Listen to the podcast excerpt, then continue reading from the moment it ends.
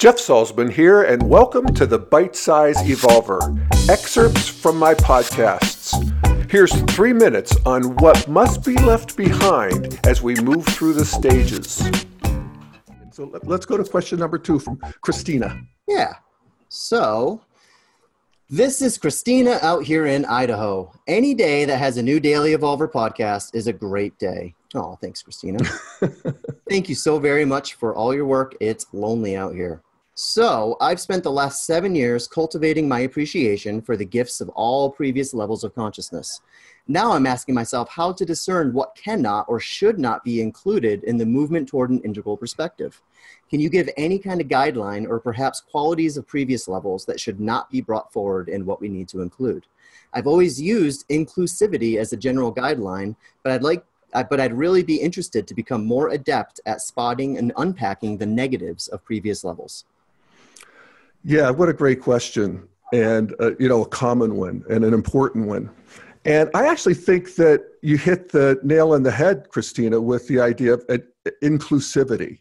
Is uh, to the degree that they're not inclusive, you want to leave that part behind. I, I often say that we want to bring forth everything from previous stages, but their exclusivity claim. Sort of just a negative way of putting it. Mm.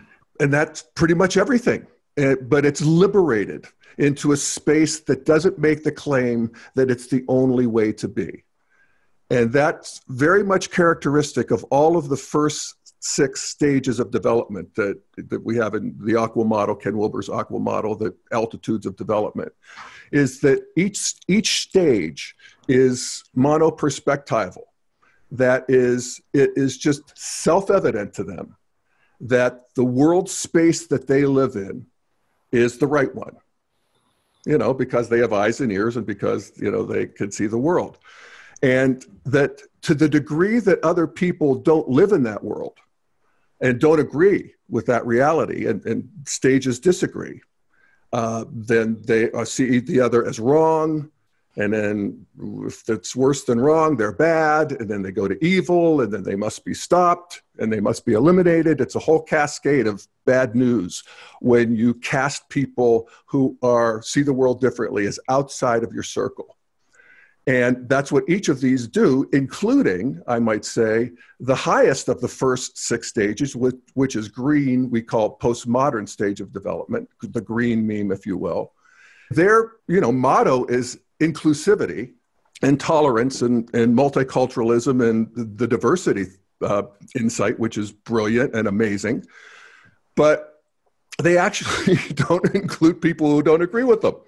Right. So yes, you could have you could be of any creed and color or body type or gender or whatever you are, as long as you're multicultural.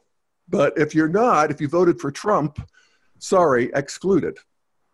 So you know, so I could feel my own green self who says, yeah, but these people are dangerous. You know, they're racist, they're anti environment, they're whatever. And, and so, you know, welcome to the fight. Just because we're integral and friendly to all stages doesn't mean that we can't have political stands and, and, and, and that we can't get, get in the, into the arena and do the fighting. But we do it from a bigger view that doesn't demonize or vilify uh, the people who are at the stage of development that they ought to be.